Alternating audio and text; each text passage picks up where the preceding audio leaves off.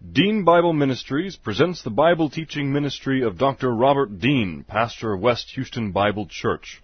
These and other Bible lessons are available from www.deanbible.org. Now let's listen to our lesson from God's Word, the Bible. This is the record that God has given to us, eternal life, and this life is in His Son.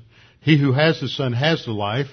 He who does not have the Son of God does not have the life. He who believes on him is not condemned, but he who believeth not is condemned already because he has not believed in the name of the only begotten Son of God. For there is no other name under heaven given among men whereby we must be saved. For by grace you have been saved through faith, and that not of yourselves, it is the gift of God, not of works, lest any man should boast. For I am persuaded that neither death, nor life, nor angels, nor principalities, nor powers, nor things present, nor things to come, nor height nor depth, nor any other created thing is able to separate us from the love of God which is in Christ Jesus our Lord. For of him, and through him, and to him are all things, to whom be the glory forever. Amen. Before we get started, let's have a few moments of prayer to ask the Lord's guidance on the, our study of his word today. Father, we're thankful for what you have revealed to us in your word, that we know that everything is revealed for the purpose of teaching something about you, teaching us how we are to think about reality, how we are to understand ourselves, and how we are to be able to understand and interpret the events of our lives, both in terms of the, our immediate experiences and surroundings, as well as in a much broader context. Father, your word tells us that you are in control, and even though we live in a time when there is much uncertainty and instability. Nevertheless, in you there is perfect stability and perfect happiness. So Father, we pray that you would encourage us as we study your word today, that we be, may be reminded that no matter how uh, difficult times may get, no matter how uncertain things may be, that you are still in control and that we can trust in you completely. We pray this in Christ's name. Amen. Open your Bibles with me first to Second Corinthians, I mean Second Kings, uh, chapter 16. I understand last week I kept saying First Kings instead of Second Kings. I just said Second Corinthians. I hope I don't go off on that. I had a long day of travel yesterday. This last week I had the opportunity to go to Tucson. I've been there before. They said uh, they wanted me to come back a little more more often than once every 19 years. So I think I'll go back again uh, next year. John Hintz is the pastor of uh, of Tucson Bible Church. Uh, some of you know who he is. Uh, I've known him since I was uh, nine years old, and he was the wrangler at Camp Peniel, and he's as as crazy as they come. And I'm just glad he's mellowed some over the years. You never really know what uh, he's going to do. When we were we Friday, we drove down to Tombstone and walked around the OK Corral and Boot Hill, and I discovered there was a small Jewish cemetery just below Boot Hill and Tombstone that I wasn't aware of, and and both cemeteries had been pretty much left unattended for a number of decades, and so uh, they had to uh, sort of uh, restructure the old Boot Hill where the Clanton gangs buried, and the McLaury brothers are buried, who were killed at the uh, gunfight at the OK Corral, and a number of others. But uh, they really didn't have any any records on the Jewish cemetery, so they did put a marker there to honor all of the uh, Jewish pioneers who. Uh, were instrumental in establishing Tombstone because at the time that was one of the one of the largest uh, uh, mining towns. Uh, you had different towns like Cripple Creek in Colorado and uh, Tombstone down in uh, Arizona and a number, number of other places that when they were big, they were really big. I mean, all the big uh, uh, uh, traveling shows went there, and uh, Teddy Roosevelt went there, and it was the place to to go for probably uh, 10 or 15 years. So it was. Uh, uh, rather interesting to uh, to go there, but on the way back we had to go through a border patrol checkpoint, and as we did, I mean, this is like 20 miles from the border, which is one of the problems, but, but Hintz leaned out the window and said, no habla inglés.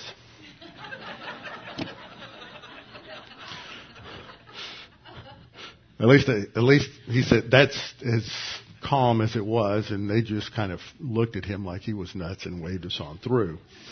so we did have a we had a good time, and one of the great uh, sur- surprises I had there was I had the um, opportunity to go by and visit uh, Janet Deedon's uh, mom and dad, and we've been praying for her mother since she had a stroke last year, and she was doing uh, much better and sitting up and talking, and that was really great. And and Janet was there, and now she's back here for about a week, so uh, really enjoyed that and the opportunity to uh, to visit with them. All right, let's uh, look at our passage in 2 Kings 16.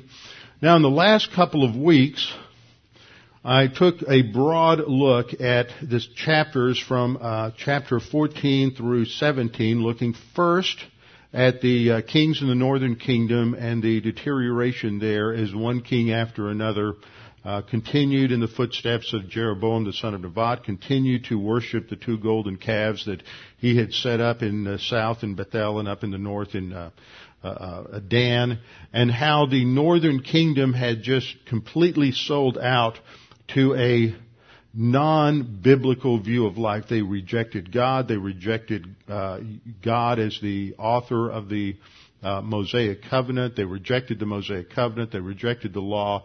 And when we read that they're worshiping these idols, it's more than just something uh, they did on a uh, on a on a Sabbath or whenever they would go to these these uh, various alternate wor- uh, worship sites and high places, but they were completely sold out to the world view, to the value system that was part of those religious systems. It was a wholesale rejection of everything that was true that was taught in the in the Torah, everything that was true that had been taught by the prophets of God, and a rejection of the prophets of God. And as a result, God was bringing a judgment upon the northern kingdom, and we saw that uh, five out of six of the last kings were assassinated and overthrown in some sort of uh, uh, coup, and they just brought tremendous uh, economic and political instability into the northern kingdom. One of the kings that had the longest reign was a king by the name of Pekah, who uh, said to have reigned for 20 years. Part of that time was because he had rejected uh, the uh, reign of Menachem, who had overthrown uh, the previous king, and Menachem had uh, established his kingship and, and come down from the north, and Pekah rejected that and had his own little fiefdom across the Jordan on the east side of the Jordan in in uh, the area of Gilead.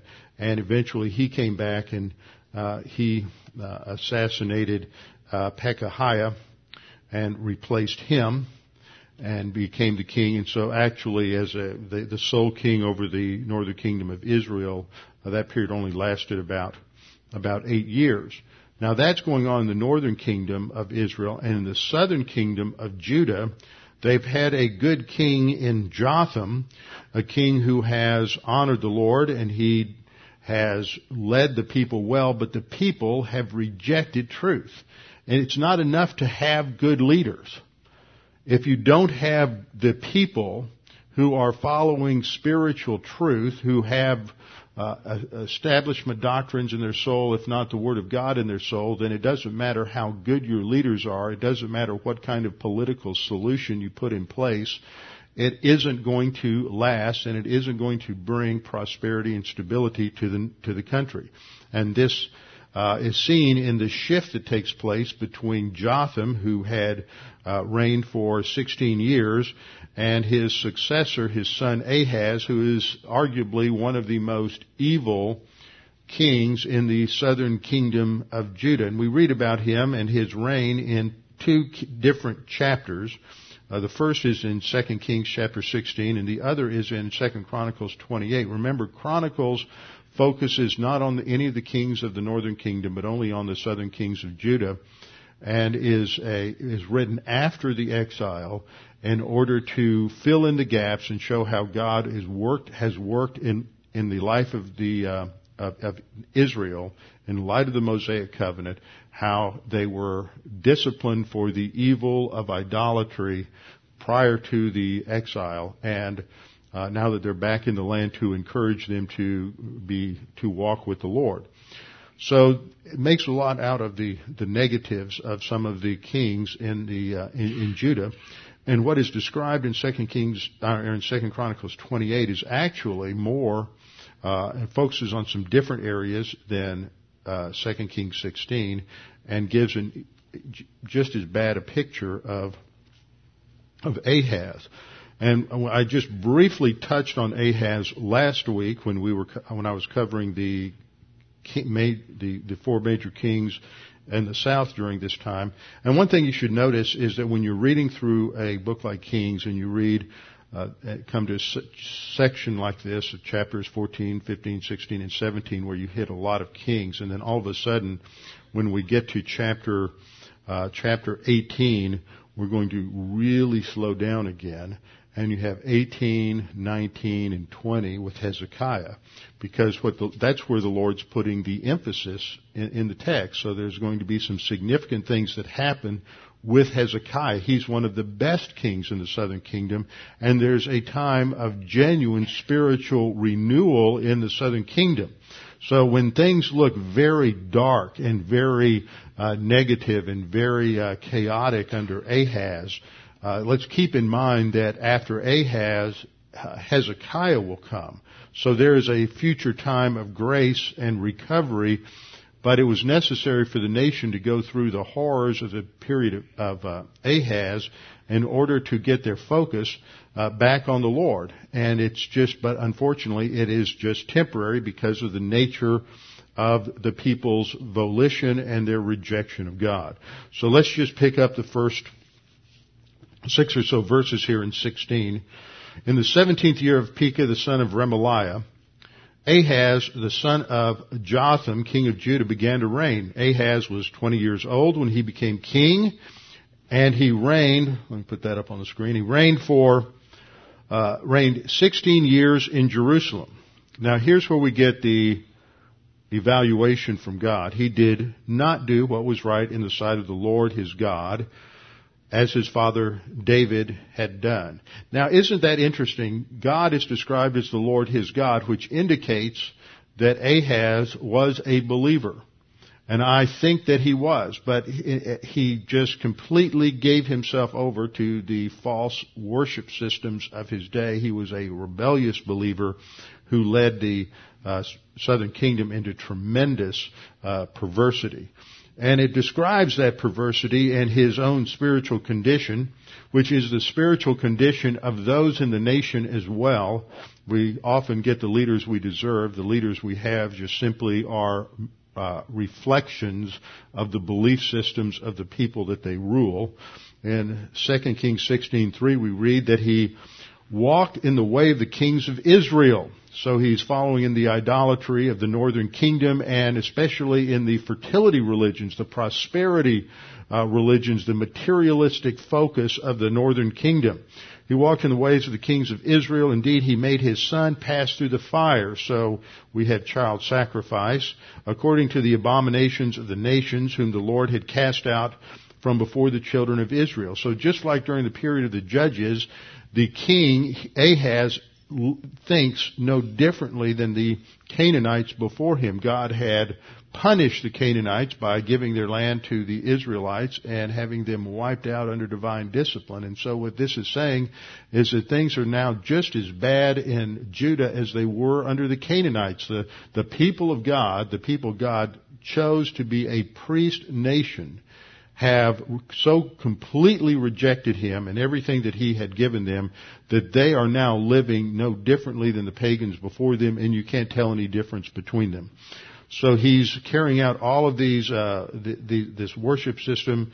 Verse 4, he sacrificed and burned incense in the high places and the hills and under every green tree. We're told in 2 Chronicles 28 that he also built uh, worship sites and idols for the Baals.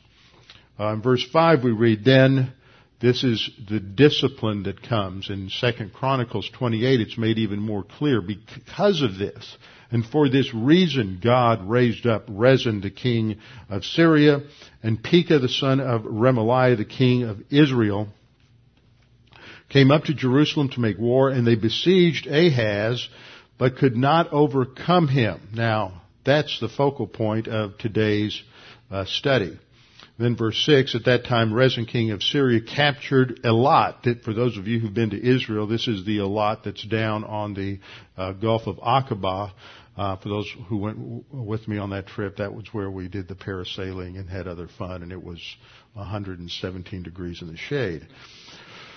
So they captured Elat. This again shows the divine discipline that God was bringing on Israel as he's, as they're losing territory to the, to the opposition and to Syria and God is bringing them under the uh, fourth uh, stage of divine discipline. So in verse 6 at that time, Rezin the king of Syria captured Elat for Syria and drove the men of Judah from Elat. And then the Edomites went to Elat and dwelt there uh, to this day. Now, that's part of the background to a crucial passage that I want to study this morning, and that's in Isaiah chapter 7. So let's turn in our Bibles over to Isaiah chapter 7. This is a time of tremendous uh, chaos in Israel. It's, they're living under a ruler who has a number of, spir- uh, of failures. First of all, he is a failure spiritually because he's not leading the people toward God, but he is as much a part of the spiritual failure of the nation as the people are.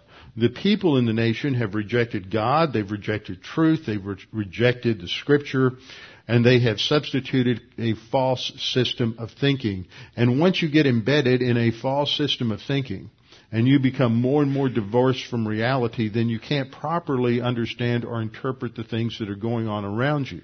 And so you ascribe to certain negative events, certain chaotic events, uh, false causes. And once you have false causes, you think that certain things are caused by one thing or another, then you make more bad decisions because you've wrongly identified the situation and the causes. And so as you continue to weaken spiritually, as you continue to live in greater and greater degrees of fantasy because you're suppressing the truth and unrighteousness, Romans chapter 1, then the result of that is that you continue to make even worse decisions from this position uh, of weakness and from this position of, of fantasy. And so one decision piles on another, and you may go through a number of decades where things don't seem to get too bad, but eventually you reach a time of critical mass where all of these bad decisions begin to uh, all bear their uh, poisonous fruit, and things begin to just fall apart left and right. And this is what is happening at this time in history in the northern kingdom as they go through one ruler after another. One ruler only ruled for a month, Shallum. Others rule for only a couple of years. Uh, five of six kings are assassinated and replaced by others who are even worse than they were. And that's the result of uh, about two centuries of bad decisions and idolatry. Well, the same thing is going to happen uh, in the southern kingdom, but it's going to take them longer because they do have a few kings and they do have a larger remnant in the in the nation of believers, and so they they lasted longer. But they have at this time under Ahaz, they are uh, living for themselves in a totally false uh, fan- fantasy world and they're promoting child sacrifice, Baalism, which is nothing more than uh, the worship of prosperity, fertility, all of the uh, uh, sexual sensuousness that went along with that, uh, and government-sponsored idolatry.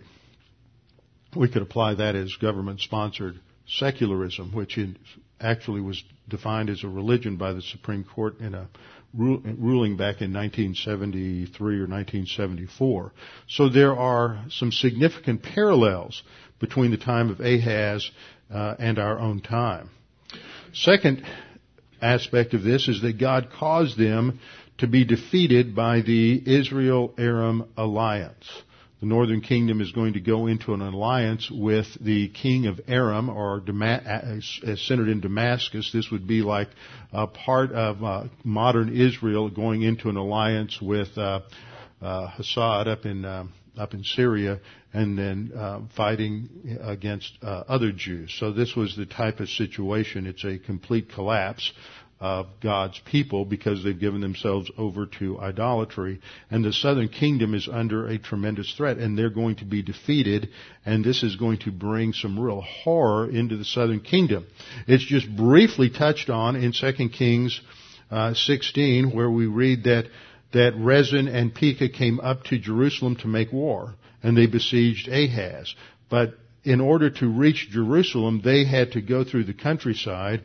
And what uh, Second Chronicles 28 tells us is that during this time, 120,000 in Judah were killed in one day, in one battle, and that at that same time, another 200,000 in Judah were captured and were being taken back up into the northern kingdom, into Israel, and some were going to go to Damascus as slaves. And it was at that time that a, a prophet uh, by the name of Oded uh, in 2 Chronicles 28 warned them to release the captives, which they did. There was still enough of a sense of God's uh, reign and God's authority in the northern kingdom that when they heard the threat of punishment from Oded, they said, well, maybe this isn't such a good idea after all. And they clothed their captives and they sent the 200,000 uh, back to Judah.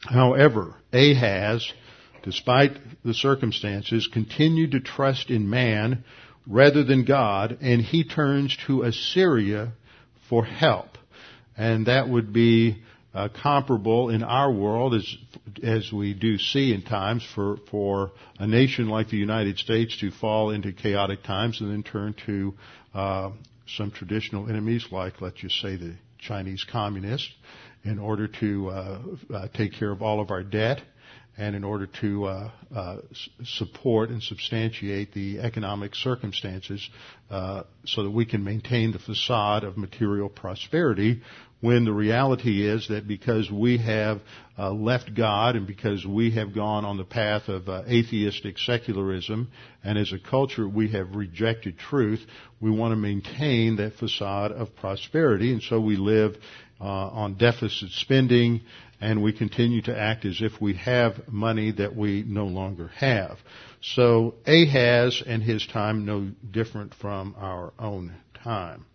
So now we come to uh, the first part of Isaiah chapter 7. Now this is set in the same time period that we've been discussing. And in fact, much of Isaiah relates to this time period. And if you read Isaiah, you will see the messages that Isaiah brought to these kings. If uh, while you're while you're there in Isaiah seven, I'm going to read a little bit from the first chapter.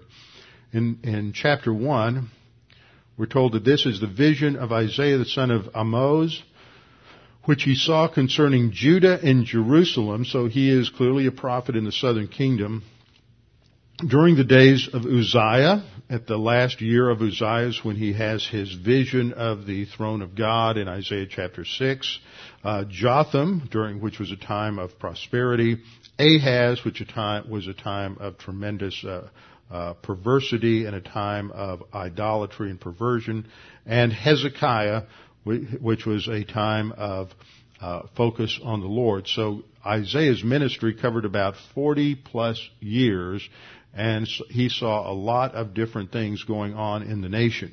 And in the opening chapter of Isaiah, he brings a rebuke to the nation. And it's in that opening chapter that we see uh, him describe what has been going on in the nation, and he condemns them because of their uh, shallow, superficial uh, spirituality. He begins in Isaiah 1 2, calling upon the heavens and the earth to be a witness to this. This is the same thing that we have uh, from uh, from Moses in the in Deuteronomy. He called upon the heavens and the earth to be a witness to that covenant. And I don't believe he's talking about just the uh, immaterial uh, planets and stars. He's talking about the inhabitants of the heavens, which are the angels, and the inhabitants of the earth, which are human beings. These are the two witness groups, and anything in, done according to the law has to have two witnesses. And so this is done in the same way the Deuteronomic uh, covenant was uh, was restated before the witnesses of the angels and mankind. God is not doing things in secret, but He is demonstrating uh, His relationship to man and what He does before uh, the angels and man. And he goes, uh, Isaiah goes on to say, "For the Lord has spoken." I have nourished and brought up children, and they have rebelled against me. The ox knows its owner, and the donkey its master's crib, but Israel does not know, and my people uh, do not consider. And he goes on in this, uh, in, in, Isaiah chapter 1, which is a message in and of itself, to go ahead and, uh, and indict the people because of their rejection of God and because they have just have a very superficial uh, observance of the law. When you go come down to verse 12, God says, "When you come to appear before me, who has who has required this from your hand to trample my courts?" They're just abusing the temple. He says, Bring no more futile sacrifices. Incense is an abomination to me. The new moons, the Sabbaths, and the calling of assemblies. I cannot endure iniquity and the sacred meeting. Your new moons and your appointed feasts my soul hates. They are trouble to me. I am weary of bearing them. When you spread out your hands, I will hide my eyes from you, even though you make my, even though you make many prayers, I will not hear. Your hands are full of blood. And what's the challenge? Verse 16, wash yourselves, make yourselves clean. In other words, this is a picture of spiritual change, spiritual turning, the washing and cleansing which is related to confession of sin and turning back to God. And they are to wash themselves, make themselves clean, and put away the evil of your doings before my eyes. Well, this is the basic message that Isaiah brought to the southern kingdom because of their uh, rebelliousness and because of their apostasy. Then when we come to Isaiah chapter 7, we start dealing with a specific circumstance and a specific situation at the time of Ahaz. Now this comes right after the description of Isaiah's call to be a prophet given in chapter 6, which is when he appears before the uh, throne of God and the uh, seraphim or fly, he sees a seraphim flying over the throne of God, crying, "Holy, holy, holy is the Lord of hosts! The whole earth is full of His glory." And then he realizes he's before the throne of God, and he cries out, "Woe is me, for I am a man of unclean lips, for my eyes have seen the King, the Lord of hosts." And it is at that time that a seraph flew to him with a live coal which he took from the uh, tongs from the altar and touched his mouth and the seraph said, Behold, this has touched your lips, your iniquity is taken away, and your sin purged. So it's a picture of the cleansing that must come before we come into the presence of God. Well, Ahaz did not have a right relationship with God. He might have been a believer because of the statement that uh, the Lord was his God, but he didn't act like it. And so we come to verse 1 of Isaiah 7 and we read, now it came to pass in the days of Ahaz the son of Jotham the son of Uzziah, king of Judah, that Rezin king of Syria and Pekah the son of Remaliah, king of Israel, went up to Jerusalem to make war against it, but could not prevail against it. Now that's almost an identical statement to what we read in 2 Kings chapter uh, 16 verse 5. I also want you to note that here he identifies the two enemies as uh, Rezin the king of Syria and Pekah the son of Remaliah. But from this point on, Isaiah and God actually do not refer to Pekah as Pekah by his name. They just call him the son of Remaliah, emphasizing that he's got, he doesn't have a background, a family worthy of note. He comes from an impoverished, illegitimate house in terms of aristocracy and he, and uh, Pekah has no right to the throne. God is not a respecter of persons, and the, by referring to him as the son of Remaliah instead of by his name, God just continues to insult him. So this is uh, uh, the inspiration of Scripture. We have such uh, phony, uh, politically correct ways we always have to instruct and talk about people today, but God is not a respecter of persons, and He just uh, constantly uh, ridicules uh, Pekah because of the way in the way that he addresses him. So that's uh, just something to observe as you read through the text. Now, as this coalition comes against, this evil alliance comes against Ahaz, uh, there's a, uh, we're told in verse 2 what, what the real issues are.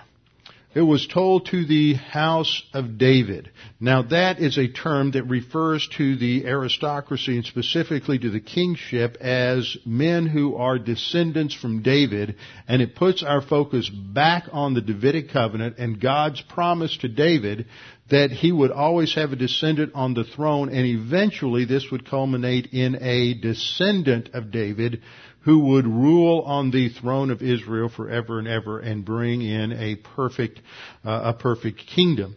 And so instead of writing, it was told to Ahaz, it's, the address here is to a broader group, not just to Ahaz, but to the house of David, saying Syria's forces are not, are, are deployed in Ephraim. So now they begin to be afraid that uh, the northern kingdom has of Ephraim, Israel um, has uh, identified itself and allied with Syria. And so the result is his heart and the heart of the people were moved as the trees of the woods are moved with the wind.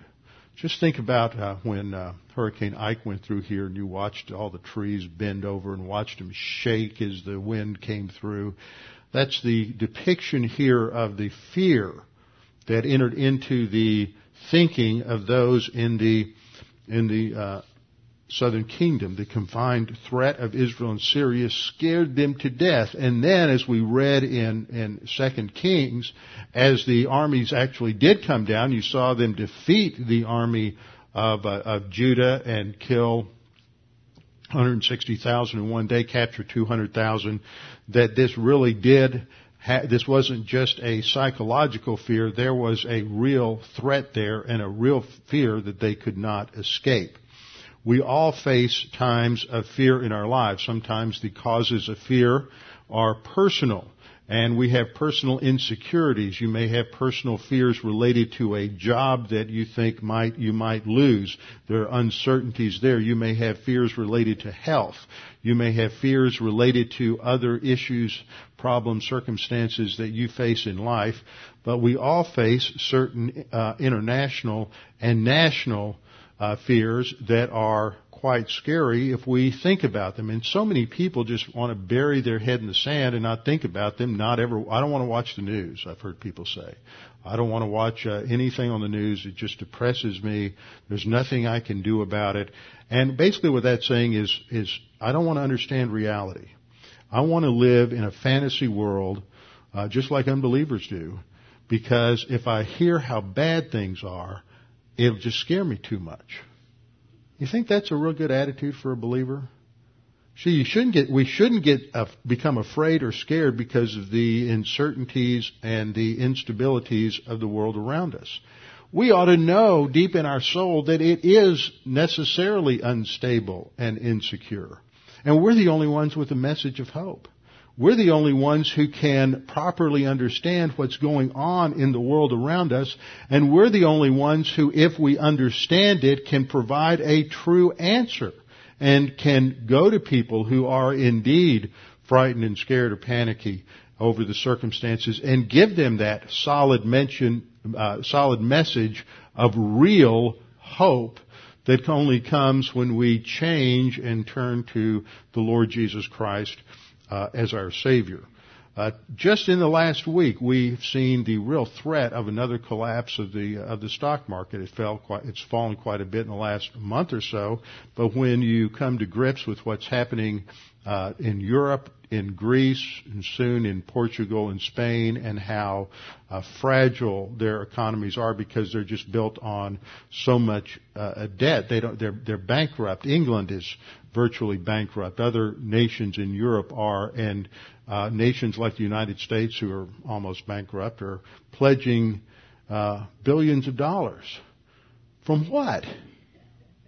How can you, how can somebody who has nothing and is in debt to the, to the extreme come along and help their next door neighbor who is also totally bankrupt? Oh yeah, we can do that. We'll just, we'll just print more money. So we have tremendous fears. The, the, the, EU has been, numerous people in the last six months have predicted that the EU is so fragile it could easily collapse. Sarkozy on Friday threatened to pull France out of the EU if certain things didn't take place. If that happens, then the collapse in, even in the United States stock market compared to what happened last year, I think is going to be is going to be much worse. And how's that going to affect jobs? And how's that going to affect employment and all of these other things? And some of you aren't even aware of that. Then we have the threat of Islamic uh, radicals, and you have Iran, and they are inexorably moving towards becoming a nuclear nation. And that crazy Ahmadinejad is. Uh, on the verge, you know, constantly spewing threats against Israel and the threat of, uh, of nuclear war. And then there's North Korea. And we have a, an administration in power, and the last one didn't do a whole lot better, uh, that, that is more, uh, more focused on the appearance of doing something than actually doing something, so that by now we're at a point where we basically have two, uh, have two options. Um, option number one is to just let them have uh, nuclear weapons, and option number two is we're not going to do anything militarily. Is to let Israel handle it, and then in either case, it's just going to have just incredible international ramifications, and we could all be involved in just one heck of a war that uh, before long, and we're stretched too thin to really do anything uh, about it. Things just don't look real real good. And then there's the whole problem of the uh, insecure border in the U.S. and the uh, tens of thousands of illegals who are streaming across the border uh, in, in, in, from uh, from Mexico into the United States. And there was an article published in the uh, Tucson paper a few weeks ago by one of the uh, Arizona state senators who had voted for this anti-immigration bill and she gave a couple of examples from testimony of ranchers who lived on the border as to what they were witnessing in, as these hordes of uh, of illegals are coming across their their property. Some of them have had as many as 500 people a day coming across their property. They they don't feel safe. They can't leave their ranches. They can't conduct their business. They have drug dealers who daily bring caravans like like a military procession across their their ranches where they have men out on point guard followed by a number of uh, armed guards with uh, with vehicles with uh, having uh, uh, AK-47s and other automatic weapons mounted on them. And then the drugs come then more guards and they have their flankers out. And every day this kind of a procession goes across their their ranch. One rancher testified that he had found a number of, of dead people on his property, and he had also found two Qurans on his property. So, who, what else is coming across the border? What kind of uh, terrorists are coming across the border to try to uh, do damage to the United States? But we don't hear this kind of stuff very clearly on m- much of the news, and most people are too busy living their lives to put their focus and their attention on it. But when and and a lot of people are just too scared; they don't want to know. But that's the reality. We live, since 9-11, most of us who think about it have realized that, that our security and our stability just hangs by a, an extremely fragile thread. If they had been successful with that, with that, uh, fourth airplane to fly it into the Capitol or the White House, we would still be looking at a, at a, uh, at a Dow Jones average somewhere in the uh, low 1000s the devastation that can come from any of this is just unbelievable. So are we paying attention to it? And as believers, it's easy to get, to get scared. But why should we get scared? That's the kind of situation that was the southern kingdom was facing. They were scared to death and they weren't focusing on, on the Lord at all. And the Lord is going to uh, inject himself very clearly into this whole, whole circumstance. And he tells the house of David, not, basically not to worry. And in verse 3 we read, Then the Lord said to Isaiah, Go out now to meet Ahaz, you and Shear Yashub, your son, at the end of the aqueduct from the upper pool on the highway to the fuller's field. Now this, this uh, upper pool was a pool where the, the, women would go and they would often wash clothes and it was a place where those who were involved in uh, uh, in the making of garments uh, and dyes, where they would uh, prepare the uh, the material. And so this was a place where numerous people would, would gather. And so the king would go up there and Isaiah is instructed to take his son and to go and to confront the king. And in verse 4, God tells him what, what to say, and he says to uh, Ahaz, he is to say to Ahaz, take heed and be quiet. Do not fear or be faint-hearted. Four commands. The first command basically means to be alert, to wake up. Uh, be quiet. That is the same word that's used in other places to uh, rest before the Lord. Uh, do not fear or be faint-hearted. In other words, don't give in to panic. Uh, Ahaz is being told here to get a grip. You know, you need to uh, control your emotions. You need to focus on something that's going to give you some uh, stability. You need to focus on the solution instead of the problem, and not give in to your fears. Not take counsel uh, of your fears. And then God says, after these, these four commands, he says, for these two stubs of smoking brand, uh, smoking firebrands, for the fierce anger of Rezin and Syria, and notice, he doesn't say Pekah, he says, and the son of Remaliah. Again, God's uh, showing a little disrespect for, for Pekah. Now, one thing that you ought to uh, note here is when he refers to them as two stubs of smoking firebrands, a firebrand is like a torch that you'd use to light a fire. But as that torch burns down to where there's nothing left except basically a stub, it's not good for anything anymore. It, it looks like it uh, might cause a little pain, and it could, but it's just producing a lot of smoke, no fire. Uh, it may cause your eyes to burn a little bit, but it's it's lost its real effectiveness, and that's what God is saying here by calling them two stubs of smoking firebrands. Uh, they're basically uh, out of any uh, ability to do any real damage, any uh, long-term damage to Judah. And they're just a couple of stubs that are left over. They're going to cause a little more pain and suffering, but nothing of any real significance. Now, before and and the word that's used there for um, for stub is a word that simply means the tail. It's used to tail of animals, uh, but it means the end of the firebrand when it's when it's just about just about gone. Now, one other thing I want you to pay attention to in this verse is you have these four commands to take heed and be quiet. Do not be fear, uh, do not fear or be faint-hearted. Now, those commands are all given as as a masculine singular imperative. In other words, they're addressed specifically and only to Ahaz. They're, they're not a plural. Now, that's very important in following through what happens in this chapter is to pay attention to the, to the plurals and the singular commands. So as long as it's singular, God's just addressing uh, Ahaz. When it's plural, he's addressing a broader uh, group, the house of David or the nation of Judah. Verse 5 we read, because Syria, Ephraim, and the son of Remaliah plotted evil against you. Again, a second person singular pronoun.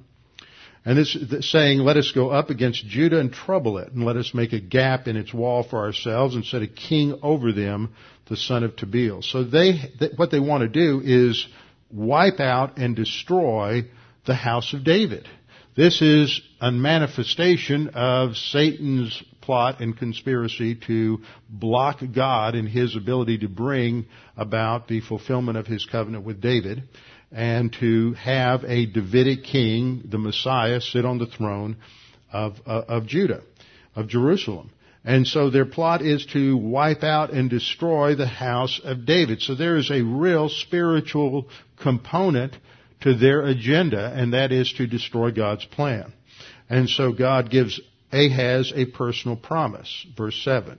Thus says the Lord God, it shall not stand, nor shall it come to pass. In other words, no matter how bad it looks, let's rely on the promises of God and His plan. He's in control. And even though when He's in control, He may allow certain catastrophes and crises to occur, but it's still under His control. So we as believers can relax and we need to trust in Him where there is real hope and real stability. Then God goes on to say in verse 8, for the head of Syria is Damascus, the head of Damascus is Rezin. Within 65 years, Ephraim will be broken. That's how he's referring to the northern kingdom of Israel. Now, in all actuality, this, this occurs about about 735 uh, or so, 736, somewhere in there. In all actuality, in 13 years, the northern kingdom will be destroyed by Assyria, but it's going to take the next 65 years for the Assyrians to complete their uh, removal of the population, removing them and resettling them throughout the Assyrian Empire. So that's why uh, he he has 65 years there. It's not 65 years to the defeat of the Northern Kingdom, but 65 years. The next 65 years, we'll see they're to, they're being totally uh, wiped out and removed from their from their homeland. In verse 9, God says, the head of Ephraim is Samaria, and the head of Samaria is Remaliah's son. Notice he doesn't call him by name. God just has no respect for him at all. And the head of, uh, uh, and he says, if you will not believe, uh, surely you will not be established. Now, what happens there is that the pronoun changes in the Hebrew. It's no longer second person singular. He's not addressing Ahaz saying, if you, Ahaz, don't believe. He's addressing Judah and the house of David and saying, if you don't believe as a southern kingdom, if you don't get back, uh, get right with God and turn back in terms of obedience, the same thing that's happening in the north is going to happen to you. So he shifts from talking personally to Ahaz to talking to the uh, house of David and uh, as the rulers of the of the southern kingdom. Then we come to verse, verses 10 and 11. Moreover, the Lord spoke again to Ahaz, saying, Ask a sign for yourself from the Lord your God. Ask it either in the depth or in the height above. Go on, Ahaz, I'm giving you permission. Ask me for a sign to confirm that the promise I've given you is true. But Ahaz is so arrogant, he refuses to do that, and he acts like he's uh, so sanctimonious. Lord, I'm not going to be the one to ask for a sign. And so what's he do? He just disobeying God. God said, ask for a sign. He says, oh no, no, no, no, I'm not going to do that. I'm too humble for that. So he, he, he just show, reveals his, his, his spiritual depravity. But in verse 13, then God gives a promise. Then he, then, uh, he said now, as God speaking, hear now, O house of David. So he's addressing the house of David. That's the large group. O house of David, is it a small thing for you to weary men, but will you, uh, or, or, excuse me, this would be Isaiah speaking for God. He's saying, Hear now, O house of David, is it a small thing for you to weary men, but will you weary my God also? And then we get the promise, verse 14. Therefore the Lord himself will give you a sign. Behold, the virgin shall conceive and bear a son and shall call his name Emmanuel. Now this is a promise we all talk about, we hear Christmas and we recite many times as this relates to the Lord Jesus Christ who was uh, called Emmanuel and given that title by Gabriel when he announced to Mary when she became pregnant that she would have a son and his name would be called Emmanuel. It's the fulfillment of Isaiah 14. But the context of Isaiah 14 comes in the midst of all of this instability and chaos as the southern kingdom is being defeated. And what God is pointing out is that the real solution to the problem isn't a political solution. It's a spiritual solution. A political solution without a spiritual solution isn't going to last long. They had a political solution under Jotham before Ahaz and it didn't last. When Ahaz became king, the, the, the negative volition and the idolatry in the hearts of the people just took them right into the perversity of all of the false religions that came under Ahaz. Ahaz is followed by his son and how Hezekiah got to be such a God-focused king and such, with such uh, horrible idolatrous parents I'll never know. It may be some hope to some of you parents who think you weren't very good parents. Um, you see, you see good parents have lousy kids in Scripture, and you see lousy parents have great kids in Scripture. So, so we just pray that God is gracious to uh, us as parents. But the Lord says He's going to give a sign, and this is that the virgin shall conceive. Now, when you have this kind of grammatical construction here, in especially in Isaiah with the uh, announcement of behold, And then when this is followed by a participle as it is here, it always refers to a future action. He's not talking to something that's already present. He's not talking about uh, uh, that his wife is pregnant. These are some of the other views that are there. He's not talking about a present fulfillment at all. He is addressing a future issue related to the survival of the house of David. Therefore the Lord himself will give you a sign. Behold, the virgin shall conceive and bear a son and shall call his name Emmanuel. Now the virgin here is a, it is a, uh, the word has the uh, article with it. And in this, this verse, uh, when you have in this verse, the, the yous here are all in the plural, indicating that this is an address to the house of David. He's giving the house of David a sign for their survival. Not, he's not talking directly to Ahaz. And, and the virgin here with the definite article indicates the people had an understanding that this wasn't a virgin, it was the virgin. It was, it was spe- specifically related to Old Testament prophecy, going back to Genesis 3.15 and the term of the seed of the woman who is the one who would bring deliverance from sin and defeat the serpent. Now the word that's translated virgin here is a Hebrew word alma, there's a lot of debate that you'll read about when you uh, look perhaps in your notes in your NIV Bible or in some other study Bible. But it always refers to a young unmarried woman who's of marriageable age. It doesn't necessarily mean one who is a virgin. But it doesn't take a whole lot of just thinking about the passage to realize that God is talking about a miraculous sign and it's not a miraculous sign for an unmarried non-virgin to have a child. There's nothing unique about that.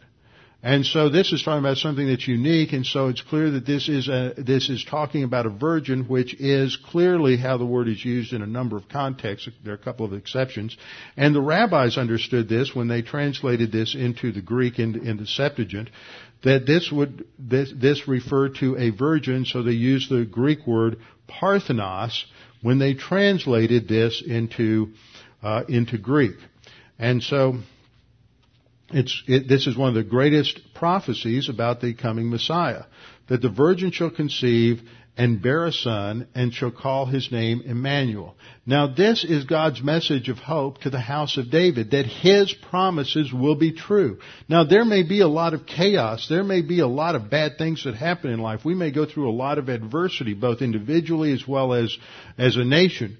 But God is still in control and we can relax and trust in Him and get your eyes off of the details of life and put your eyes on God's plan and purpose for your life as a believer in having the real message of hope and stability for a nation and for a people and for individuals that are going through uh, through a crisis. And so God gives this message to uh, the people, to Ahaz and to the people that there will be uh, there will be stability and God's promises will come to pass and there will indeed be a future for Israel. And that's the context. If you read through the first part of Isaiah, again and again Isaiah moves from his condemnation of the people and what they are doing at that time to the future kingdom. And the focus is that even though you may go through a lot of chaos and you may go through a lot of uh, a lot of wars and destruction and even be taken out of the land, God's going to bring you back. He'll fulfill His promise and He'll establish the kingdom. And that same message is true for us today as believers. Is that we may not be living in a covenant nation with a promise of an, being an eternal state like Israel has, but that doesn't matter. As believers in the body of Christ, we know that God has a future for us and He has a plan for us that is specifically related to our being in the body of Christ. And that purpose has to do with our witness and our testimony to the world around us. And so if we are going to be able to handle life in the coming chaos, and I think there could, there's going to be some real chaos in the future, The only thing that's going to give us stability is going to be the doctrine in our soul and that we have been trained in the small adversities to trust in God and to focus on Him so that when the really tough time comes, it's going to be second nature to us to, to focus on Him. And rather than running around in panic and fear and shaking like trees in a windy storm, uh, we're going to have stability, and that will give us an opportunity to be a real witness and fulfill the ministry that God has given us as believers and as members of the body of Christ. And that always focuses on the hope of the Savior. And that's the message you get in Isaiah 7 and again in Isaiah chapter 9 is that only Jesus Christ provides stability and meaning in life. Only the Savior who ultimately will come back and will uh, establish his kingdom on the earth because that's the only political kingdom that will have a solid, sound political solution. Nothing else in this life prior to that, it, no political solution is going to be a sound solution that will last.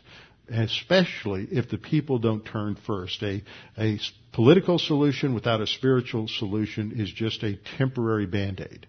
You have to have that spiritual solution first. And if we as a nation don't turn back to God, then it doesn't matter what happens with the tea parties. It doesn't matter what happens in November. It doesn't, none of this matters. It won't last because the people have to have integrity. They have to have values and that can only come uh, from the Word of God. And where do they get that? They only get that from hearing it from other believers who know the truth and can communicate that at the workplace, to their families, to their friends. And that's the mission that God has called us to. But it's not easy living in a time like the time of Ahaz. We would much rather live in a time like the time of Hezekiah where we see the great deliverance of God. But we don't choose our times. God does. But He's given us the same mission. So we can be the, those who are the real uh, preachers, proclaimers of hope. With our heads bowed and our eyes closed. Father, we thank you for this opportunity to study your word, to be reminded that you are in control even when things seem to be out of control. That you have given us a message of hope, a message of confidence that focuses on the Lord Jesus Christ because of who he is and what he did at the cross. Because he died for our sins, sins are paid for, the penalty of sin is taken care of, and we can come to the cross to trust in Christ and have eternal life by faith alone, trusting in the Lord Jesus Christ and what He has done for us. And that He alone is the one who can provide the perfect solution to the problems and the cares and the worries of life, and that we need to learn to trust in Him, to rely upon your promises as believers, uh, resting in, in His, in, in your control and in His uh, power and provision and the Holy Spirit who indwells and fills each one of us. Father, we pray that if there's anyone here this morning who's never trusted in Christ, that they would take this opportunity to do so. All that you have to do to have real hope and confidence is to believe Jesus died on the cross for your sins. Following that, you need to grow and mature as a believer by studying His Word and, and making it a part of your life and part of your thinking. Father, we pray that you challenge each one of us in terms of our own lives and our own circumstances with the truths that we study today. We pray this in Christ's name. Amen.